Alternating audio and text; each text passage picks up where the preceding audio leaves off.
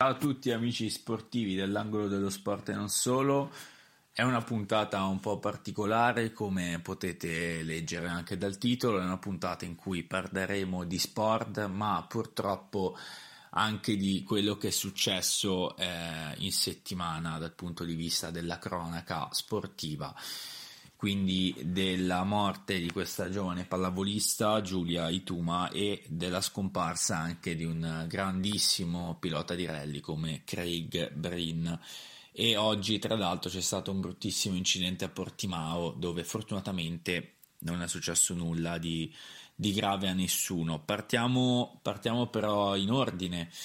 Eh, dove purtroppo mh, mm, parliamo appunto di Giulia Ituma, una una giovane pallavolista, una ragazza che si presume si sia lanciata dal sesto piano dell'hotel, si sia buttata, ma in realtà sono ancora in corso le indagini, quindi non, non facciamo illazioni e non, non, parliamo di quello che probabilmente è stato, parliamo di altro.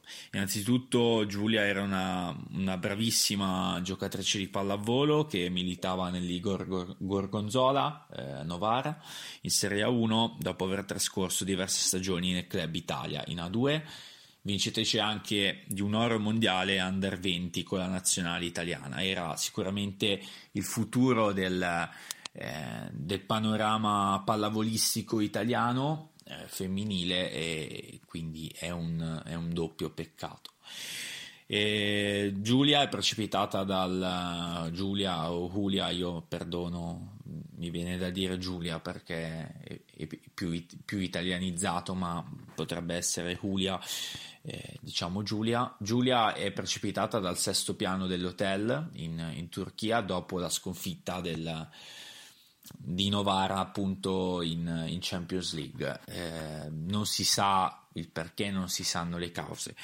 Non vogliamo entrare appunto in analisi dettagliate da questo punto di vista, anche se stanno uscendo dei nuovi dettagli di una chiacchierata con un amico che poi ha allertato altre amiche perché non riusciva più a mettersi in contatto ed era preoccupato, quindi ci sono dei segnali un po' preoccupanti da, da, questo punto di vista, poi ovviamente la polizia turca che ha cancellato tutte le chat dal telefono, insomma, quindi non, niente di nuovo per quanto riguarda i metodi operativi della polizia, polizia turca e di quei luoghi là. Eh, se, se nessuno sa qualcosa potete tranquillamente andare a leggervi la storia di Ersan Ilyasova, giocatore teoricamente nato in Azerbaijan, diventato magicamente giocatore turco, eh, un, giocatore un, così adesso usciamo un attimo fuori dal, dal discorso. Un ragazzo appunto fortissimo a basket nato in Azerbaijan 1-0 che magicamente sparisce nel nulla per ricomparire uguale identico chiamandosi Ersan Ilyasova in, in Turchia. Quindi immaginate un po' i metodi operativi che hanno in Turchia. Detto questo, eh, io con, in questo podcast, in questa puntata, al di là di tutto quello che diremo, voglio sottolineare una cosa che ho scritto anche sul mio profilo Facebook eh, sfogandomi un attimino perché io faccio l'allenatore di pallacanestro e ho letto tanti commenti da parte di genitori che secondo me sono delle stronzate mega tra cui commenti di genitori che dicono i ragazzi non sono degli automi, vengono fatti allenare troppo, vengono trattati come degli adulti, eccetera, eccetera. Ora, quello che è successo a Giulia non è una tragedia sportiva, è una tragedia umana è una tragedia umana, è una cosa che non dovrebbe, non dovrebbe mai succedere a un ragazzo, a un uomo, a una donna, a un anziano, a nessuno. Purtroppo, eh, soprattutto eh, a quest'età, 18 anni, 16 anni, 15 anni, 17 anni, ma a tutte le età, c'è bisogno di un supporto nella vita e soprattutto i ragazzi hanno bisogno di una figura dietro, che dovrebbero essere i genitori in primis, che supportano non l'atleta ma il ragazzo. I, I, ragazzi che vanno a fare un allenamento, due allenamenti, cinque allenamenti a settimana, le partite, lo fanno, lo devono fare perché gli piace, non lo devono fare perché obbligati. Se tu scegli la via di fare tutti quegli allenamenti, quelle partite, quelle trasferte, lo fai per te stesso. Dal momento che tu fai questo, hai bisogno però di una figura a quell'età che ti faccia capire che cosa tu vuoi dalla vita. Non si può pensare che un ragazzo di 18 anni abbia chiaro in mente che cosa voglia fare della propria vita. Io di anni ne ho 30 e a volte dico sì, wow, che bello, ma ancora a 30 anni a volte faccio fatica a capire quello che voglio. Immagina, immaginate un ragazzo, una ragazza di 18 anni. L'allenamento, la partita non è solo un allenamento, una partita. Dentro un allenamento c'è un mondo a parte. C'è un mondo fatto da compagni di squadra, da eh, allenatori, staff tecnico, battute scherzose, momenti di tensione, eh, magari insulti amichevoli, magari litigate o magari pacche sul culo per dire ok, siamo i numeri uno. È un mondo a parte. Quello che succede in un allenamento, quello che succede in una partita, rimane in un allenamento, rimane in una partita. Se viene portato fuori c'è qualcosa di sbagliato e lì deve subentrare una figura, tra virgolette, psicologica, poi possiamo parlare o psicologo dello sport, società di Serie A, di Champions League, se hanno delle figure professionali, questo è un altro discorso. Però quando io sento dire da dei genitori i ragazzi non sono degli automi, ma i ragazzi non sono degli automi, ma qui stiamo parlando comunque di una ragazza che giocava in Champions League, di una ragazza che era il futuro della nazionale italiana, del, della pallavolo italiana e forse europea e mondiale.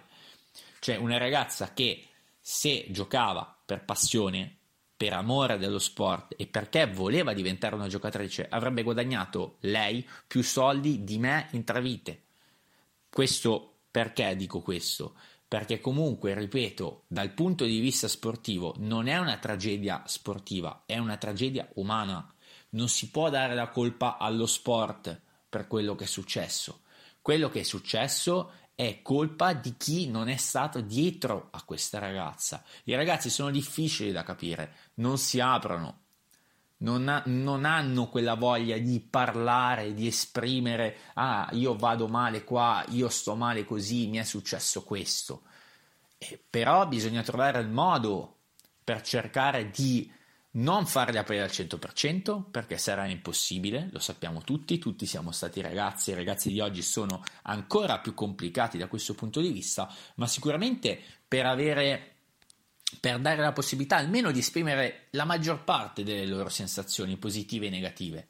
Ci vuole tatto, ci vuole tatto e secondo me effettivamente c'è da dire che molti allenatori, anche io lo dico, eh, lo dico da allenatore, però abbastanza giovane, molti allenatori della vecchia scuola queste cose non le capiscono. Non capiscono le esigenze dei ragazzi, non capiscono le nuove mode, le nuove tendenze e non sto parlando di social network o altro, però ci sono modi e modi eh, ed effettivamente questa è una, cosa, è una cosa molto rilevante e che dovrebbe essere approfondita. Detto questo, eh, ribadisco, eh, sono cose che non devono succedere a, ness- a, a qualsiasi età e a, a, nessuno, che sia uomo, donna, bambino o, o anziano o, o, cane o gatto, mm, sono cose bruttissime. Vedremo poi cosa verrà fuori dalle indagini, anche se, ripeto, ho poca fiducia nella polizia turca che, che trovi una conclusione almeno degna della, della povera Giulia.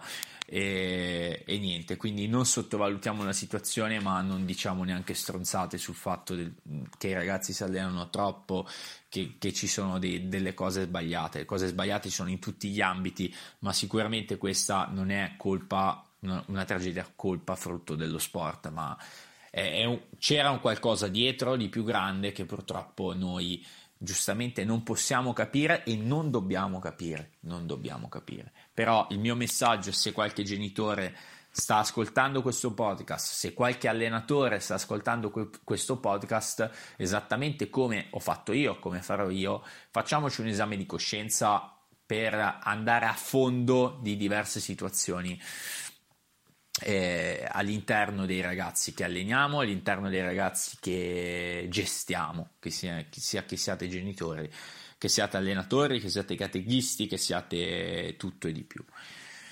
Va bene, finiamo questo piccolo excursus su questa brutta pagina di cronaca e passiamo a un'altra pagina di cronaca però perché è scomparso anche Craig Breen, noto pilota di rally irlandese, eh, grandissimo pilota del circuito eh, VRC, eh, circuito mondiale e, e, tra l'altro uno dei piloti stranieri più italiani che ci fossero perché sposato con una donna italiana, tra l'altro pilota di rally anche lei e partecipava a molte gare anche in Italia. Purtroppo, tra l'altro, lui era già stato vittima di un brutto incidente alla Targa Florio, quindi sempre in Italia, dove perse la vita il suo copilota. Quindi in quelle occasioni lui uscì illeso, morì il copilota.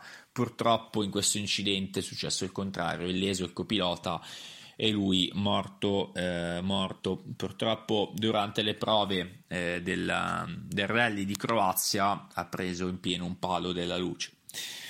Il rally è uno sport rischioso, eh, lo si sa, le corse automobilistiche, motociclistiche sono cose rischiose, però è sempre brutto quando purtroppo scompare una persona, un pilota, perché fa quello che ama e, ed è brutto soprattutto quando scompare un grandissimo pilota e un grandissimo appassionato e una bellissima persona, perché Craig Breen, 33 anni, era descritto da tutti come, come una bravissima persona all'interno del, del mondiale e, e, questo ci fa, ci fa davvero tristezza perché eh, io in primis eh, eh, seguo un po' i rally, ero simpatizzante di Craig nonostante non fosse un suo tifoso, però fa, fa molto male ovviamente. Speriamo che possano non succedere più queste tragedie. Ecco, mettiamola così. Eh, se lo volete sapere, comunque, ovviamente lui era un pilota, pilota della Hyundai e, e ha perso la, la, vita a Lobor durante i test in Croazia, come detto. E oggi è successo un brutto incidente a Portimao durante le. Mm, adesso non mi ricordo se le qualifiche, le prove o la gara del, del GP di Portogallo durante la Porsche Super Cup eh, GT3 di mm, Iberica, se non sbaglio, non so se è spagnola o iberica. E una macchina ha perso il controllo è uscita fuori pista sfondando le barriere finendo direttamente in tribuna. Non è successo nulla, il pilota è uscito illeso, eh, non c'era tanto pubblico, anzi non c'era quasi nessuno perché appunto se non sbaglio erano proprio le prove. C'erano alcuni tifosi molto più in là che hanno fatto anche tra l'altro un video, quindi potete tranquillamente recuperarlo su internet. Non è successo nulla, la FIA sta indagando su quanto è successo, ora io mm, in realtà penso che sia un semplice incidente di, ra- di, di gara ha sfondato le protezioni. Eh, qualcuno ha già detto com'è possibile che una macchina sfondi le protezioni. Eh, però, ragazzi, è, una, è, un proiettile che sta viaggiando a 200 e passa chilometri all'ora. Se non sbaglio, se non sono 200, comunque erano 150 in volo pesante com'è. Eh, voglio vedere se non sfonda le protezioni.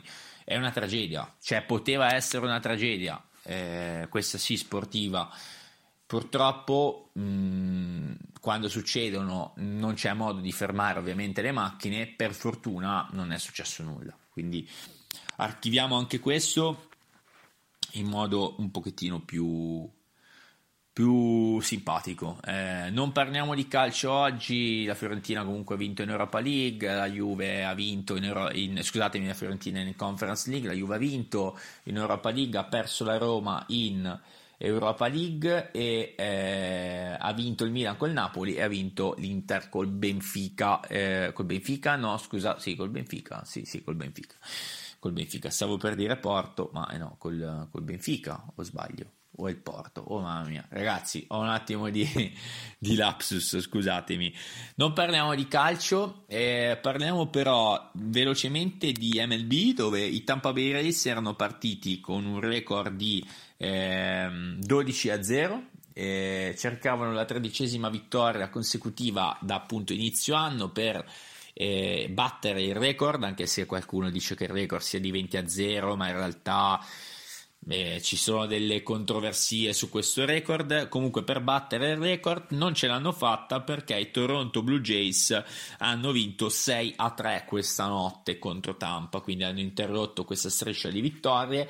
È un peccato perché Tampa Bay è una squadra che sempre rivoluzionando riesce a, a esprimere quel qualcosina, quel qualcosina in più e tra l'altro è, è, prima, mm, grazie anche a questa serie di vittorie, nella sua division, la division che comprende appunto eh, New York Yankees, Boston Red Sox, Baltimore Orioles e appunto anche Toronto Blue Jays.